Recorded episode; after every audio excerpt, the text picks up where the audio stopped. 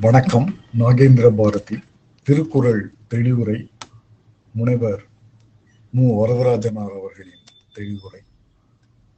பயனில சொல்லாமை. பல்லார் முனிய பயனில சொல்லுவான் எல்லாரும் எள்ளப்படும்.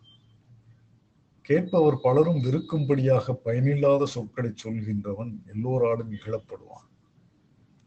பயனில பல்லார் முன் சொல்லல் நயனில நட்டார்கண் செய்தலின் தீது. பலர் முன்னே பயனில்லாத சொற்களை சொல்லுதல் நண்பரிடத்தில் அறமில்லாத செயல்களை செய்தலை விட தீமையானதாகும். நயனிலன் என்பது சொல்லும் பயனில பாரித்து உரைக்கும் உரை. ஒருவன் பயனில்லாத பொருள்களை பற்றி விரிவாகச் சொல்லும் சொற்கள் அவன் அறமில்லாதவன் என்பதை அறிவிக்கும்.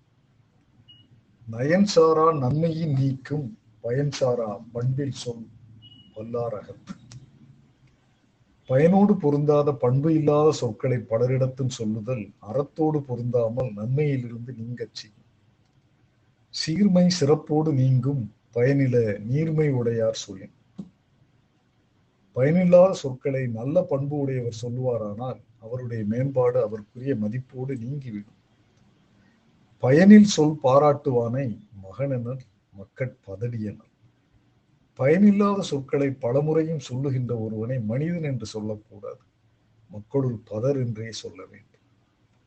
நயனில சொல்லினும் சொல்லுக சான்றோர் பயனில சொல்லாமை நன்று அறமில்லாதவற்றை சொன்னாலும் சொல்லலாம் சான்றோர் பயனில்லாத சொற்களை சொல்லாமல் இருத்தல் நன்மையாகும்.